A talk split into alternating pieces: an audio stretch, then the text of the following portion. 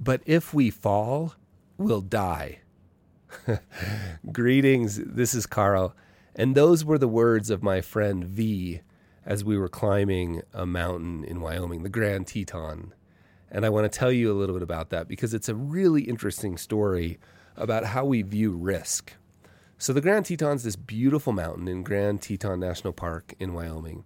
And you can hike up a long ways on the mountain, but at a certain point, it becomes a technical rock climb, which would involve putting on harnesses and using rope and then specialized equipment to catch you if you fall. So the person who's going first climbs up and, and every so often decides to put this specialized equipment that we call protection and attach it to the rock and then run the rope through it. So if you fall, that piece of protection will catch you. And I had climbed the Grand Teton a couple of times at this point, and I had done it fairly recently, so I was I was pretty familiar with the route and pretty comfortable on it. it. It's not the route we were doing.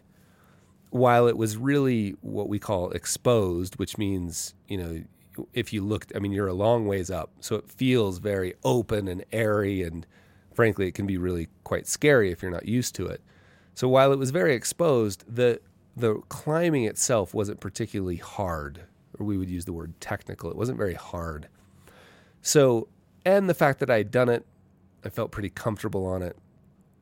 I was, as I was leading up the climb, you know, I would go up to a certain point, and then I would attach myself to a to the rock using some of the specialized equipment, and then I would pull the rope up, and the person coming next, in this case my friend V, would as V would climb, I would pull the rope in so he was safe. And you know, every foot he climbed, I'd pull pull a foot of rope up so he was safe. But as I was going up, you know, it sort of depended. My safety sort of depended on how often I attached one of these pieces of protection or specialized gear to the rock, right? And given my level of familiarity with the route and the the ease of the climbing, and my comfort up there, I had sort of prioritized moving a little bit faster rather than stopping to put in this this protection to protect myself. So I had spaced it out a little bit. In in the climbing world, sometimes we call that like running it out. Like there's lots of space between you, which just means you would fall a little further if you fell. So I had done that. Now again, V had never been on this mountain.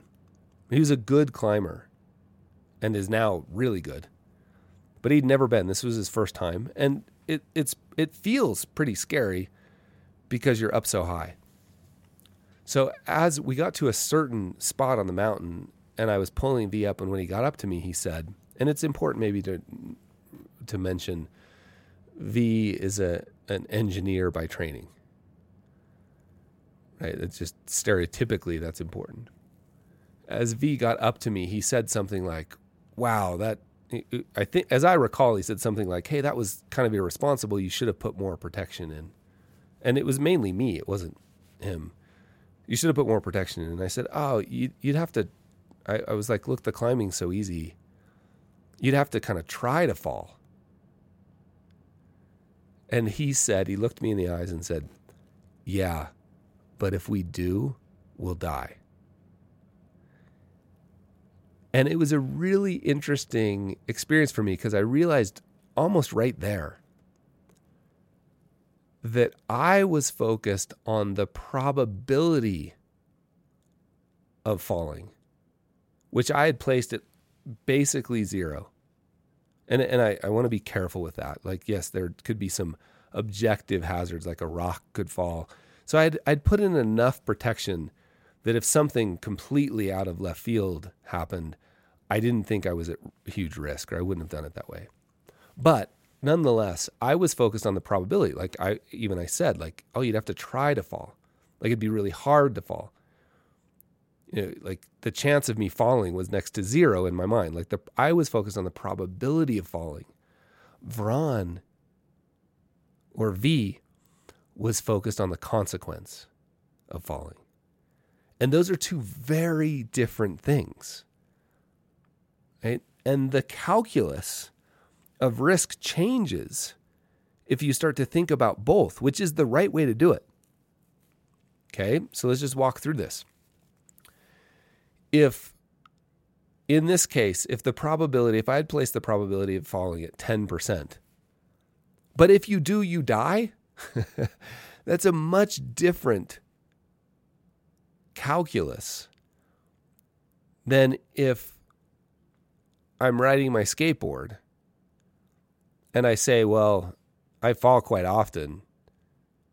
You know, it's like 50 50 chance, but if I do, I'll skin my elbow. So the probability might be 50%, but the consequence is a skinned elbow. That's a completely different discussion. I remember realizing this on that climb. And I know I read, I think I, in Nassim Taleb's book, he talks about this too the odds and the consequences. But it started to show up everywhere. I remember having a discussion with one of my kids about texting and driving. I think this is some real insight into conversations with teenagers. Because I know as a teenager, I was never, I mean, I never was thinking about the consequence of the failure. I was 100% all, and I didn't know this, but I was 100% thinking about the probability. You know, if you say to me, don't text and drive, and I'm a teenager, and I say, well, why? Well, because you could die. I, I, say in my mind, like, I don't know anyone, you know, asterisk, asterisk, asterisk. I don't know anyone who's died from texting and driving. And of course, that's small sample size problem because certainly people do. Lots of people, right? Like it, lot. But in my small sample size as a 18 year old, I don't know any giant asterisk. I don't know anyone. Right? So I'm I'm thinking like the probability is zero. I don't even oh, the consequence. Oh, I don't even consider the consequence. And I've had these conversations with new risk takers. I, I don't even want to say like teenagers because it's there. I've had these conversations with friends backcountry skiing. I've had these conversations with endless number of conversations about investment risk. You know, it's entirely different situation, right? If risk shows up in your portfolio and you're going to be down 10 or 20% and you like, oh, that means you you know, you wait an extra year to retire, like that's a big deal, but that's not the end of the world. That's a completely different decision than if I take my whole portfolio and bet it on the next best thing and I lose it all. You know, completely different decision. So I think what's interesting is to always ask and play a little game. It's almost like a, a math formula. If I can take the probability of the event along with some estimation of the consequences and I multiply them, I get some sense. And I, I if I remember right, um, if I remember right, this showed up in another. I'm trying to recall the name of the book and I can't right now. The idea of, of using that as an equation. But my point here is remember, like, there's almost no way we're going to fall. But if we do, we'll die.